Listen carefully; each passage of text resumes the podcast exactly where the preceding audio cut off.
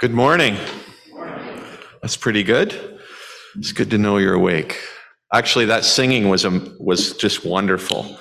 It's uh, it's one of the blessings, right? Of dare I say it? Are we past COVID yet? I hardly want to say that, right? But just to be together and and uh, and to sing like that as as a body of believers is just so awesome, isn't it? And just to lift up the Lord and and exalt Him in that way. So it's just great to be here and to hear that singing and to receive such a warm welcome this morning. It was like a camp reunion. And uh, to see people from camp in the summer and some of the kids that we got to know and, and the youth and, and adults as well, and just uh, kind of almost a little reunion here. And we don't have enough time for that, right? It'd be so good to have all kinds of time, and heaven will have lots of time. We're going to be focused on Him.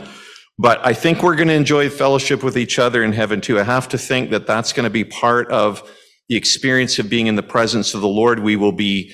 It, it, how can we how can we understand it right in the way that we live now in this world with the limitations? We think, well, how could we be focused on the Lord and still interact with each other? I don't think that's going to be an issue in heaven, and it's going to be a fellowship like uh, like nothing we've experienced.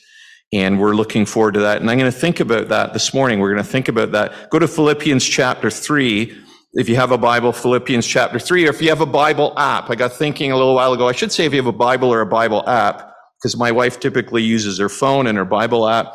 The great thing with that is you can pull up whatever translation the guy's preaching from if you don't happen to have it, but I am preaching from the New King James. That's the translation I'm using, Philippians chapter 3 and verse 10. And we're going to think about our hope in Christ, our hope in Christ. Philippians 3 and verse 10 says. Paul's the writer, the Spirit of God through Paul, and I love it. There's a lot of personal testimony here. We could begin in the beginning of chapter, or, the beginning of chapter three. He's talking about himself and his past, and he comes to verse 10, and it, it's like almost this culmination. It's like that I may know him. It's like this is the thing above everything else, that I may know him, that is Christ, obviously, that I may know him and the power of his resurrection and the fellowship of his sufferings, being conformed to his death, if by any means I may attain to the resurrection from the dead. Not that I have already attained or am already perfected, but I press on that I may lay hold of that for which Christ Jesus has also laid hold of me. Brethren, I do not count myself to have apprehended, but one thing I do, forgetting those things which are behind and reaching forward to those things which are ahead, I press toward the goal for the prize of the upward call of God in Christ Jesus. Therefore, let us, as many as are mature, have this mind. And if in anything you think otherwise, God will reveal even this to you. Nevertheless, to the degree that we have already attained, let us walk by the same rule. Let us be of the same mind. Brethren, join in following my example and note those who so walk as you have us for a pattern. For many walk, of whom I have told you often and now tell you even weeping, that they are the enemies of the cross of Christ, whose end is destruction, whose God is their belly, whose glory is in their shame, who set their mind on earthly things. For our citizenship is in heaven from which we also eagerly wait for the Savior, the Lord Jesus Christ, who will transform our lowly body that it may be conformed to his glorious body, according to the working by which he is able even to subdue all things to himself. Let's commit our time again into the Lord's hands. Father, thank you. Thank you so much for so many things this morning. You are such a good God. You are so incredibly good to us. You are gracious. You are loving. You are merciful. Father, we just bring glory and honor to you this morning and to your son, the Lord Jesus. We thank you that we can gather here together this morning and we can sing and we can pour our hearts out in worship and praise to you for who you are, for, for all that you have done. And Father, we're just so thankful this morning, those of us that know Christ as Savior, that we have a Savior who came into this world, became like us, lived among us, eventually laid down his life for us on the cross, died, but rose from the dead and is living and exalted. And there's a day coming that he's going to return for us. And so, Father, we thank you for the hope that we have in Christ. And I just pray this morning that you would encourage us together out of your word, the truth of your word. This is what matters this morning. Your word, your truth. And, and Father, that it would, it would land in our hearts and in our minds in, in a way that it would make a difference, Father, that we would be encouraged, that we would be focused, that we would be strengthened to continue to press on, to live faithfully for you, waiting for the day that our Savior is going to come. Father, if there's someone here this morning that does not know the Lord Jesus, I pray that you would open their hearts in love, Father, in your grace, reveal yourself to them, reveal your Son to them, and that your Holy Spirit, God, would graciously open their eyes to see that they have a, a God, there's a God that loves them and wants to know them and for him, them to know him. And so, God, I just pray that you would speak whatever our need is, Lord, and I humbly ask for your grace and your strength and your help in my weakness. In Jesus' name, amen. There is a poem that I'm sure you all know. It's called Barclay of Ury. No? Okay. I didn't know it either. But I came across a stanza of this poem, and it led me to read the poem. And, and uh, so I don't want to get too deep into the weeds on that. It was written by John Greenleaf Whittier. He was an American Quaker. I didn't, I didn't put the year down. I should have wrote that down here. Um, and it was written about the arrest around the story of a guy named David Barclay in Scotland who was arrested and humiliated publicly, paraded through the streets because of his belief, because he was a Quaker, and I'm not sure all the details of that, but basically being persecuted for the sake of Christ. And, and in this long poem, there's a stanza that says this, and maybe you've heard this before, maybe not, but, but this is what twigged me and led me into the research of this poem. But here's the stanza. Through this dark and stormy night, faith beholds a feeble light up the blackness streaking. Knowing God's own time is best, in a patient hope I rest for the full day breaking. And I'm convinced that the writer of that poem, when he talked about the full day breaking, was the day of seeing Christ and being with Christ and the return of the Lord and being in his presence and all of that, so that the hope in the darkness of this world, the way it's described here through this dark and stormy night, faith beholds a feeble light up the blackness streaking. I love the way that is worded there, the, the beauty of that, that in the darkness and in the blackness, there is a light that shines, knowing God's own time is best. In a patient hope, I rest for the full day breaking hope definition of hope. This is just out of a dictionary. And, and, and I think if I said, what is hope? You'd have some idea of describing it. But let me give you a dictionary definition for hope. It is desire accompanied by expectation of or belief in fulfillment. And, and so this is an idea of that I'm expecting something and, and, and I'm believing that it's going to be fulfilled someday. And that obviously makes sense when we think about hope. Or, or this definition, this was another definition, to look forward to with desire and reasonable confidence. And so again, it's an idea of looking ahead, of expecting something and knowing that it's coming one day and holding on to that. This is not, when the Bible talks about hope, obviously it is a hope in God, in His truth, in His Son, Jesus Christ, for us specifically in the church the return of Christ or being with Christ even through death, that idea that we're going to be with him, we're going to be in his presence, ultimately to be in heaven with him, that is the hope of the Christian. And, and that hope and that expectation that we have based on the word of God, based on the life and the death and the burial and the resurrection of the Lord Jesus Christ, it is not an empty hope. It, it is a real hope. It is a vital hope. It is a life transforming hope. It is not country store hope country store hope. Now, I like country stores, all right? I'm not against country stores. We live in the country. We have a country kitchen. We got the country kitchen signs up. We've got one of these signs, a couple of these signs in our house. What I mean by country store hope, if you ever go into a country store and you see these signs, faith, hope, you know, love, and that's it. And it's great. And they're good words. They're great words to have on the wall. But I often ask myself, as people are shopping in those country stores and putting that word hope up on their wall somewhere in their kitchen, their living room, I don't know where they're putting it. I ask myself, what is their hope in? What is the hope in? What is the faith in? what is the love based on? If you don't have God and you don't have Christ, is it good times? That's great to have good times in life, right? Family and friends. Those are good things. And we're excited about that. And the blessings of this life, those are all good things. And I'm not taking anything away from that. And people that hang things on their wall that say faith and hope and love. And that's what they're holding on to. And that's awesome. That's wonderful. Lots to be thankful for though there. But all of those things are just temporary things. Even as good as they are, they are things that will not last because they are rooted in this life. They are temporary things. The Bible, specifically here as we're looking at Philippians 3, but many places in the Bible, all through the Bible, points us to hope in the eternal. Something that is going to last forever. And not in this life, and, and, and wonderful blessings in this life, much to be thankful for.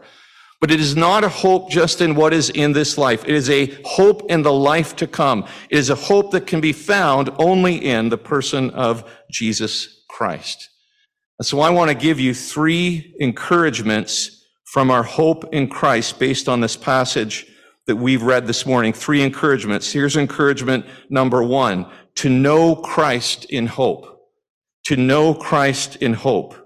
We, we started in verse 10 and I'm going to begin there. I'm going to read verses, let's read verses 10 and 11 again. Let's let the word of God speak for itself. That's the most important thing, isn't it? But listen to what Paul says, that I may know him.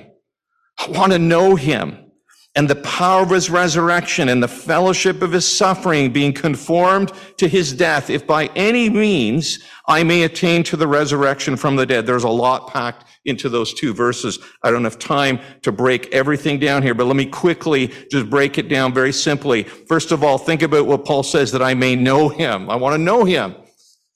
This is about, this is so important to understand and to get a hold of. This is about relationship, right? Paul's talking about relationship here. No, nowhere in the Word of God, and I understand how people get this idea, right? Especially when you go to the Old Covenant and the law and the system, and you got to do this and you got to do that, and you got rituals and all of this. I understand how people get very much in their mind the idea of religion, right? It's about religion. And I got to do this and I got to do that and I got to do all these things. And if I do all these things and go through all the ritual, somehow God's going to think I'm okay. I get where people think that way, but that never really has been the message. Not, not anywhere really is that the message ultimately of the Bible. The message of the Bible above everything else is that God wants to have a relationship with us. God created us for relationship with Him. And he wants to have that relationship with us. He wants us to know him and he wants to know us. He knows us, but he wants us to know him. And here we find Paul saying that very thing here. What is the thing that he aspired to more than anything else in his life, in his ministry, that I may know him? So just want to know him. Not, not just know about him. We can know a lot about people or about individuals. We live in the, the social media era. I'm very not much into that. Okay. So I just get bits and pieces of all the different social media stuff that is going around. And a lot of it is about celebrities and people. And the odd time I'll go on and research about a certain person to get information about them. And I can know about that person, but I may not know them at all. You understand the difference? To know facts and information, but not to know them. And Paul's talking here about knowing God, about having a relationship with God through Jesus Christ, here specifically to know Him, to know Christ. That is the most important thing. It is not religion. It is not ritual. It is not a system. It is not Christianity as something that I have to follow. It is the person of Christ that you need to know. And the good news is that He came into this world and he became like us, as I said earlier, died on a cross, rose from the dead. And his heart is that you would know him and you can come to know him through faith by believing in him. That's what he desires. That's what God wants. That is what Paul aspires to here, that I may know him. I want to know him. I want that relationship with him. And then he goes on, he breaks it down, some more details here. The power of his resurrection, he says, the might, the force of his resurrection. And when I think about what Paul is saying here, it's like I want to live in his power and in his strength. I want his strength, the power of that resurrection, that resurrection power to be lived through me in my life. I don't know if you've realized this or not, but I can't, well, maybe you can. I've realized, come to realize in my own life, I can't live the Christian life. I can't. I've tried. And I've tried and I've tried and I've tried and I've failed and I've failed and I've failed in my own strength. I can't do it. I believe, uh, I'm going to be honest here, maybe you think you can, but you can't. None of us can. It, it, it needs to be ultimately, it need, and we can try and we can work at it, but ultimately it needs to be Christ living through us. That's the key in the whole thing. And it's not me, it's Christ in me. And, and so I want to be like him. I want to live like him, but it's not in my power and my strength that I'm going to be able to do that. It is only in his power. And Paul says that I may know him, the power of his resurrection, to live like him, to live in his strength, not mine, for Christ to live through me. And then he says this, the fellowship of his sufferings. Paul says, I want to know the fellowship of his sufferings. Yay, right? No. How many of us are going, yeah, I want to suffer for Jesus. I want to face, probably not many of us are thinking that way, right? Because when things go sideways in our life, or we face opposition, or we go through adversity, or it's difficult to live for Christ in the situation that I'm in, we kind of don't like that, right? But here Paul's saying that's okay. I, I want to partner with Jesus in his sufferings. That's really what he's saying. I want to share in that. So that means I'm going to go through adversity. I'm going to go through opposition. We can see even the window of our pain and suffering and isolation or discouragement. Those things all tie into, if I see it this way, this is part of, and I'm, and I'm, and I'm, I'm experiencing what Jesus experienced. Not to look at my suffering as something that I should avoid, but to look at it as something that I can embrace. And I'm, I'm sharing it with Christ, partnering with him fellowshipping in his sufferings. The only way we're ever really going to become like Jesus is if we suffer somehow in some way. We need to suffer. And in that way, we're going to understand just a little bit, just a little bit of what Christ went through. It's okay to suffer. It's okay to suffer because you're a follower of Jesus Christ. Paul says, I want to know him. I want the power of his resurrection to live like him. I want to share even in the, I want to share even in his sufferings because I know that's going to make me more like Jesus if I go through suffering. And then he says, conformed to his death. And literally the thought is here to die to self. And I mentioned that earlier. I can't live the Christian life. It has to be Christ in me. Myself always gets in the way. Self always wants to do what self wants to do, not what God wants to do, not what Christ wants to do. And the best thing I can do with self is crucify self, put it to death. Paul says it this way in the book of Galatians, a verse that is so, so worth memorizing. Probably many of you have memorized it. To me, it sums up everything about what it is to follow Christ. He says in Galatians 2:20, I have been crucified with Christ. It is no longer I who live, but Christ lives in me. And the life which I now live in the flesh, I live by faith in the Son of God who loved me and gave himself for me. It's not me, it's him. It's him in me living through me.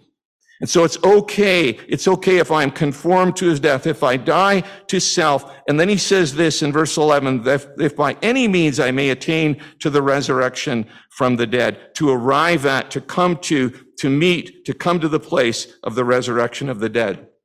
Clearly, he's looking forward here to heaven. There's no doubt about that. There's the element of salvation in this, right? That there's a day coming that even if I die physically, I'm going to be raised again in the resurrection of Christ. And so there's here already the hope for the next life, the life to come.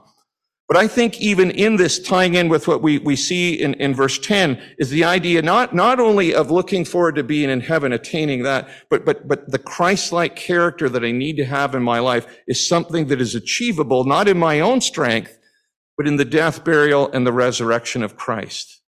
That's the gospel, isn't it? The death, burial, and the resurrection of Christ. And the gospel is essential for salvation. It's in Christ alone that I find salvation and forgiveness and hope and life and peace and relationship with God. But the gospel is also essential, brothers and sisters, for every day of our life. We come to the cross. We die to self, crucify ourselves. Not literally, we understand, but we see ourselves as having died with Christ and letting Christ live through us. Again, Galatians 2 20. To know Christ in hope. I got to stop. I got to keep going. I got to press on. And that's the second point to press on in hope. A lot of verses, verses 12 to 19. I'm not going to go through them. I can't systematically go through them, but I want to zero in on verses 12 to 14. I love these verses. I love these verses. These verses have encouraged me, maybe more than any other verses in all of the Bible over the years of my life. But verse 12, Paul says, not that I have already attained or am already perfected, but I press on that I may lay hold of that for which Christ Jesus has also laid hold of me. Brethren, I do not count myself to have apprehended that one thing I do, forgetting those things which are behind, reaching forward to those things which are ahead, I press toward the goal for the prize of the upward call of God in Christ Jesus. I love Paul's honesty. I love his honesty. He doesn't say, he doesn't say here, I've, I've, I've got it all figured out now. I've arrived. In fact, he says the opposite. You, you, know, if I were to, I'd look at the life of Paul, what we know of Paul and his work and his service and the fruit out of his ministry and what God did through him. And in my mind, I would say of the apostle Paul, man, he has arrived. I mean, this guy had it. He was walking with Christ in a way that I can't even come close to. But, but I love what Paul says here. He says, not that I have already attained, verse 12. You see that?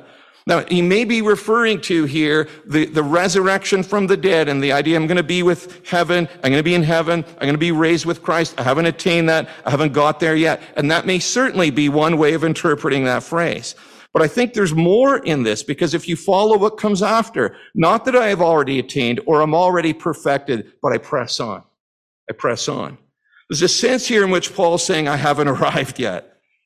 I haven't got to the place where I'm walking perfectly as I ought to walk, but I'm going ahead. I'm moving forward. Can I, can I just, don't raise your hand. You don't need to speak out loud, but can you relate with what Paul's saying here? I can. The days where I feel like, I feel like I've grown maybe and I'm moving forward and then something happens in my life or I think something or an attitude comes up and I think, I, where, where did that come from? It's like I thought I had passed that. And, and there's a recognition and it's humbling, isn't it, that I have not arrived yet. I'm not there yet. I'm not perfect yet. Guess what, brothers and sisters? We're not going to be perfect till we get to heaven. It's coming though. That day's coming. And as long as we're living here in this world, we're going to struggle with the flesh. We're going to wrestle with that. We know where we should be, what we, how we ought to live, but we don't always do that. We don't always yield ourselves. We don't always die to self. And even Paul's saying, I have not already attained, not that I have already attained. And then you drop down to verse 13. He says, brethren, I do not count myself to have apprehended. I'm not there yet. But, but, but I love the thought here. I love this. And this has been such an encouragement to me he says, For, forgetting those things which are behind, reaching forward to those things which are ahead. This is the, this is the thing. This is the focus. I haven't arrived, but I'm gonna, I'm not gonna let the past define me. I'm not gonna let that hold me back. Some of us can, can relate with things in our life, sins in our life, failures in our life that are in the past, but they hold us and they define us sometimes, don't they? And they grip us. And it's like the enemy is all over that, right? Well, you, you, you, you know, you, you, you think you're such a good Christian or you want to be a good Christian or you think you can do this, but you shouldn't because you did this, right? And you failed this way. And remember this and remember that. And sometimes, isn't it amazing some of the moments that the enemy throws those thoughts up into your mind? And the accuser, right, of the brethren brings the sins of the past and he throws it into our faces, sometimes in the very moment where we're just ready to step out for Christ. And it's like he's saying, you can't and you shouldn't. And Paul could say, and we could read the early part of chapter three, as I said earlier, all the things that he did wrong, and, and he could go through all that, but he says, I'm going to forget that. I'm going to forget those things which are behind. I'm not going to let the past define me. And it doesn't mean that Paul wasn't going to list like, I'm going to pretend that never happened. There's a reality of recognizing, yes, I have sinned in the past and I have failed and I have done this. But you know what? My life isn't defined by that. My life is defined by Jesus Christ and what he did for me on the cross. That's what defines my life and I acknowledge that sin, but I move forward from it. I don't let it control me and I don't let it hold me. So forgetting those things which are behind and reaching forward to those things which are ahead. By the way, people may not forget your past and people may remind you of your past failures. But in God and in Christ, that can be in the past for us and we can move forward in him. Don't worry about what people think. It's the focusing on what God thinks and your definite, uh, who you are before God. That is what defines your life in Jesus Christ and reaching forward to those things which are ahead. So the sins of the past, it's there and I move forward in Christ. I go forward. I haven't arrived yet. I'm still growing, still learning, still trying to understand what it is to be surrendered, but I press on, I go forward in Christ. Sometimes it's not only the sins of the past that can hold us, it's the good things that we've done in the past that can hold us, right? Our service for God. Well, I did this for God and I did that for God. You know, back in the 1960s or the 1980s or the, the 2000s, if you will, is back there. I did this thing, but that's okay. That's great. Wonderful that you did that for God. But what are you doing now for God? What are you doing now for Him? And, and we can get it, we can get in the situation where we just sit on our laurels, so to speak, but we need to be reaching forward. Paul says, I'm reaching forward to those things that are ahead. Live forward, brothers and sisters. Live forward. Not held by the past, but moving forward in Christ. And so Paul simply puts it this way. I've said it already. We read it again. Paul says, but I press on. I press on. He says in verse 14, I press toward the goal. Both of those phrases, I press on, I press towards, same word in the original language. It means to pursue something, literally to run after something. Paul says, I'm running after him. I'm running after him. I'm pursuing him. It, it, speaks of dedication. It speaks of commitment. It speaks of passion. It speaks of this sense of energy and urgency in Paul's life as he presses on and he presses forward and he presses toward that I may lay hold of that for which Christ Jesus has laid hold of me. What is he talking about here? The purpose that God has for him. I want to live in that purpose. I want to live for him. He, God, Christ had laid hold of Paul, not so he could retire and do nothing at the end of his life, not so he could just, you know, take it easy. Christ had laid hold of him so that he would live for him and he would serve him faithfully to the end. He would fulfill the purpose that he had. That's what Paul is aspiring to here. I want to press on in that. I want to press on for Christ and to serve him. The focus can become on ourselves so easily, right? But here the focus for Paul's on Christ and the purpose that Christ had for him. I am absolutely convinced that when we get disappointed in our life, you ever get disappointed? Don't raise your hand. You ever get disappointed mm, in your relationships, even your close, you're talking about marriage? Um, you, you, know, that can happen in a marriage. You, so, you, you ever get disappointed in your church, right? Do you ever get disappointed with your friends and family? You get disappointed with your work. You get disappointed with this. You get disappointed. And, and then all, sometimes there can almost be this general haze of disappointment about my life. Don't, don't tell me if you ever felt that way before. Well, don't, yeah, don't raise your hand. Maybe I felt that.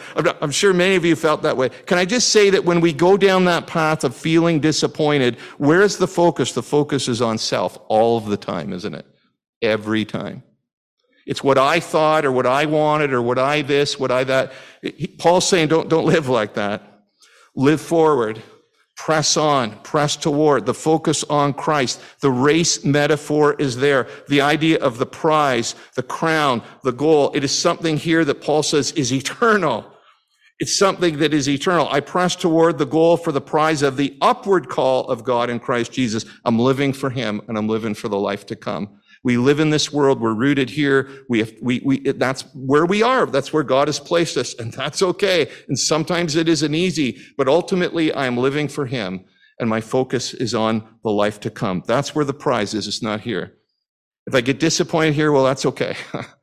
I, I, I got to get the focus off of myself and I got to get the focus on him and go forward. There are discouragements that Paul mentions in verses 16 to 19. I won't go through them. Let me break it down really simply for you. There's two main things. There's more than two, but there's two main things that can discourage us as we try to press forward for the Lord. One is disunity among believers. And I think that's there in verses 15 to 16, the idea of being of the same mind. You know, it just sucks the life out of you, doesn't it, when Christians don't get along? When they bicker and argue about things that are just not important. When, when we think about death, people dying, we think about eternity, some of the things that we disagree over, it's sad, isn't it? And, and that's one of the things that can really discourage us in our walk with Christ, disunity among believers. Another one that can really discourage us is apostasy. And I think you see that in verses 18 to 19 there. People who maybe at one time were walking with the Lord, professing Christ, and now they're not. They want nothing to do with it. Boy, that can be discouraging, eh? I think, I know, I know, I know that you would know people right now, you know, that we're walking with the Lord. They're not anymore. And that can be something that can discourage us so much. And there are other circumstances in life that can kind of beat us down and weigh us down. And what are we going to do about those circumstances? How do we handle those circumstances? I'm a bit of a Lord of the Rings nerd, so forgive me for throwing this quote in here. Some of you know, if you know the story, Gandalf and, and he's talking to Frodo and Frodo's got this ring. And if you don't know the story, it won't make any sense to you maybe. But, but at one point, Frodo says this. He says, I wish the ring had never come to me. I wish none of this had happened. And then Gandalf says, so do all who live to see such times. But that is not for them to decide. All we have to decide is what to do with the time that is given to us. What are you going to do with the time that is given to you? You wish maybe it was this way or that way or that circumstance. And if it was only like that, I could serve God better. I could, you don't get to control that. You are in the situation. What are you going to do with the time that is given to you? Are you going to quit? You say it's too much. I can't, you know, and if we fall, are we going to stay down? Or, or, or are we going to, as, as Paul puts it here, press on? Paul says, I press on. I fall, I get up, I run, I'm running, and I press on, press on in hope. Hope that one day we're going to see Christ. The day will dawn. We're going to see him. It's going to happen. The house that we live in now, the, the people that built the house, uh, we got fields kind of on either side. And they said, we built the house so in the morning the sunrise comes in the front, and in the evening the sunset comes in the back. And, and, and in the morning, if I'm up and I'm sitting in the, in the, in the living room, and, and I've got a chair that I sit in and I do my morning devotions and my prayer time. And sometimes if I'm timing it right and the sun, it depends. Yeah, anyway, this ridiculous. Jack, you'll say, just don't keep mumbling. Just get it out there. The, the, the, the sun shines in and it just literally illuminates the room. It is just gorgeous. There's just this yellow orange glow that fills the living room and it's so beautiful. And every time I see that, it reminds me of the day. There's a day coming. The sun is going to rise. The day will dawn and we will see Christ. Christ will come. We're going to be with him forever. Knowing Christ in hope, press on and hope. One final thought, and it ties in obviously with everything I've been saying. Paul's leading here. This is where he's going. Verses 20 and 21. Eagerly wait in hope. Eagerly wait in hope. Know Christ in hope. Press on in hope. Eagerly wait in hope. Verse 20, he says, Our citizenship, our citizenship is in heaven, from which we also eagerly wait for the Savior, the Lord Jesus Christ, who will transform our lowly body that it may be conformed to his glorious body according to the working by which he is able even to subdue all things to himself. Our citizenship is in heaven. Let me ask you two questions. First of all, do you believe that? Do you really believe that where you belong, let me put it this way, that where you belong is in heaven. That's your citizenship. Do you really believe that? And, and here's the second one. Do you live like that? Am I living like that? Are you living like that? Are, are, we living with the understanding that where we really belong, where home is, is in heaven? I understand we live here. I totally get it. We're here in this world. God has placed us here in everything that we're dealing with in the brokenness of this world. Here we are, and it's real. It's not like this is a mirage, and it's not, it is real, and we're here. But brothers and sisters, we're only here for a little while. Just a little while. My sister-in-law has ALS was diagnosed with ALS last spring and uh, 54 years old. We don't know, right? I could, I could go on. Could, you, you could share people that you know, younger even than that. We, we think life, we know it's going to end, right? We all know that. We all know that death is inevitable, inevitable, but sometimes we live like we're good. It's all about this life, right? And Paul's saying, no, it's not all about this life. Our citizenship is in heaven. Do, do you believe that? And are you living like that? I have a Canadian passport, probably most of you do here in this room, maybe not all of you. And, and if you don't, you may appreciate what I'm going to say because I was talking to, I've been interacting over the last while with two people um, who have married people from other countries and they want to bring their husbands to Canada and they are not permitted to come into this country because they come from I don't know, third world, second, I don't know what, how to say it, but they come from other countries and the Canadian government won't let them come in. Even to visit, they won't let them come in. And I'm like, what? You're kidding me. Well, I said, well, why can't they just come as tourists? You know, you come, you're coming as a tourist again. Oh, no, no, no. No, no, because they're from this country. And I'm like, you got to be kidding me. and, and, and what I began to realize in those conversations with them is the incredible privilege that it is to be a Canadian citizen. With that passport, we can go anywhere in the world, right? Like the doors are open. As a Canadian, you want to go here, ah, come on in, everyone, because of the country that we come from. But there are people in other parts of the world that don't have that privilege. They can't get in here. They're not allowed to come in. And I, we, I t- took that for granted. Maybe you do too, right? and that's a great thing to have a Canadian passport, but what an amazing thing to have a passport for heaven, right? A citizenship that says, okay, and, and, when I travel, and I don't travel a lot, not very often, but when I do, and I come home and, and the plane lands at the airport in Ottawa or in Toronto, that's where I've landed before, it's just like, there's such a good feeling. It's like, I'm back in Canada. And I love visiting other places, but I don't know what it is, right? It's just it's so good to be back home. And as I thought about that, I thought about the day when we, I don't know if landing is the right word, but when we land in heaven, what's that going to feel like? It, it, the thrill and the joy of, of the sense that we're going to be home when we get to heaven. It's going to be home. We belong there. This world, we are pilgrims, we are strangers, we are sojourners. Over and over, you find that in the Bible in this world. We live here. It's important. We're good citizens. We do all those things, but ultimately, our citizenship, the ultimate citizenship that we have, Paul says, is in heaven. And how does he word it here? As he says, our citizenship is in heaven, from which we also, my translation, I know it'll be different with your translation, but my translation says we eagerly wait for. We eagerly wait for it. There's an ex, here's the hope. There's a looking, this, this word means, the word means to look off expectantly and patiently wait for something. Again, there's hope, right? We tie it back to the definition of hope at the beginning that we are hoping for, we are looking for what? We're looking for home. One day we're going to be home. But it's interesting, the wording, right? Because it doesn't exactly say that. From which we also eagerly wait for heaven. No, doesn't say that. You looking forward to heaven? You know, some days more than others, right? Some days life is good here and things are rolling and everything's great and it's easy to forget about heaven. Let's be honest, right? We're just rooted here, doing stuff here. And, but boy, when things don't go well in our life, when maybe some of the suffering comes in, maybe then we think a little bit more about heaven. Maybe then we're a little bit more eagerly waiting for it. But, but it's interesting what it says here. It's not, it's not eagerly waiting for heaven. It's eagerly waiting for the Savior, the Lord Jesus. Christ. Why? Because it's the person, right? This is what it's all about. It's about the person of Christ. Our hope is in Him, the Savior, the expectation of seeing Him. There was a, a brother in our, at our the, the chapel in Lamab where we used to fellowship there for years, and wonderful brother in the Lord, loved him, godly man, served the Lord faithfully, very much was looking forward to being in heaven. And, and, and I can't remember the message I was preaching, but the, the song, one of the songs, or I, I referred to the song, I've Got a Mansion Over the Hilltop.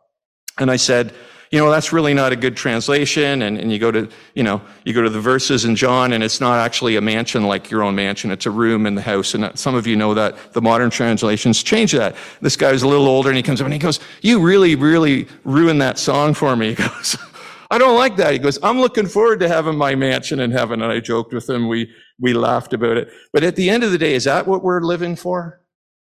To get the mansion or the room or the plate or the, the street of, you know, the gold, the transparent gold, the, all that stuff. You ever wonder why God just doesn't give us more details about heaven? Right? Maybe, you know, I've heard, well, we couldn't understand it. We couldn't take it in. Uh, yeah, that's all true probably, but maybe it's because we, he doesn't want us to fixate too much on that. He wants us to get our focus on his son, on him. Just think about my son. Just live for him.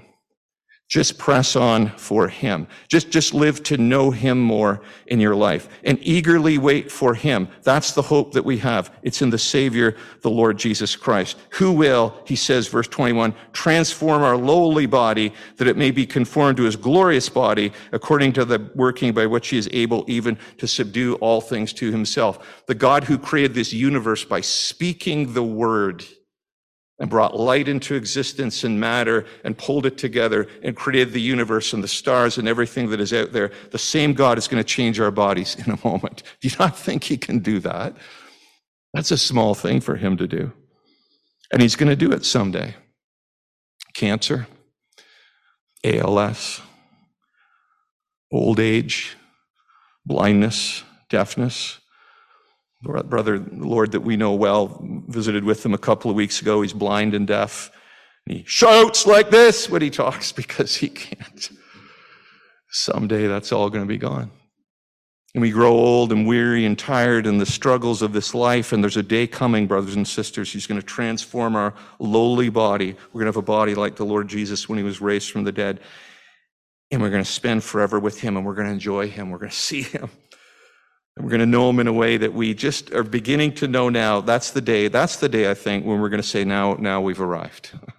now we're home with him. That day is coming. May the Lord encourage you in that hope that we eagerly wait for the Savior. I want to end with a quote from an old Scottish writer, Alexander Maclaren. He's one of my favorite um, author's commentator, and, and this is just a caption, a, a paragraph out of a, a long thought that he has on this verse, these passages. And he says, So, dear friends, make God's aim your aim. Concentrate your life's efforts upon it. Pursue it with a wise forgetfulness. Pursue it with an eager confidence of anticipation that shall not be put to shame. Then the years will take nothing from us which is which it is not gain to lose. They will neither weaken our energy, nor flatten our hopes, nor dim our confidence. And at the last, we shall reach the mark. And as we touch it, we shall find dropping on our surprised and humble heads the crown of life, which they receive who have so run, not as uncertainly, but doing this one thing, pressing towards the mark for the prize. Heavenly Father, we ask, Lord, that you would fill us with your hope.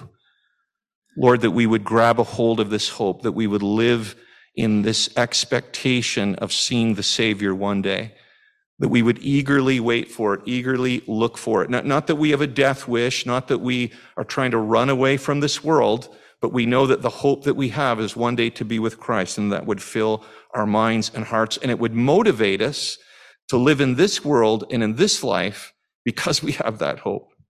God, that it would affect the way that we live here and the time that you've given us here. Well, however long that time is, it, it is so small, it is so short compared to eternity. And so, Father, we thank you for the Lord Jesus. We thank you that we can press on in him, that in spite of past failures and struggles, or, or maybe, even it's past glories that we're holding on to, but Lord, that we would not do that. We would not be defined by the past, that as, but as your people, we would be a forward looking people. We would be moving forward in our lives personally, in our church families, God, that we would move forward for you, that we would press on. And Father, help us to know you more. God, the hope of knowing Christ day to day in our relationship with you, and then ultimately the day coming when we're going to be right in your presence. We're going to be like the Lord Jesus, and it'll all come together for us then. Father, just encourage us with that hope that we have, that we would live focused on Christ and the time that you've given to us. We ask these things, and I pray for your blessing on your people in Jesus' name. Amen.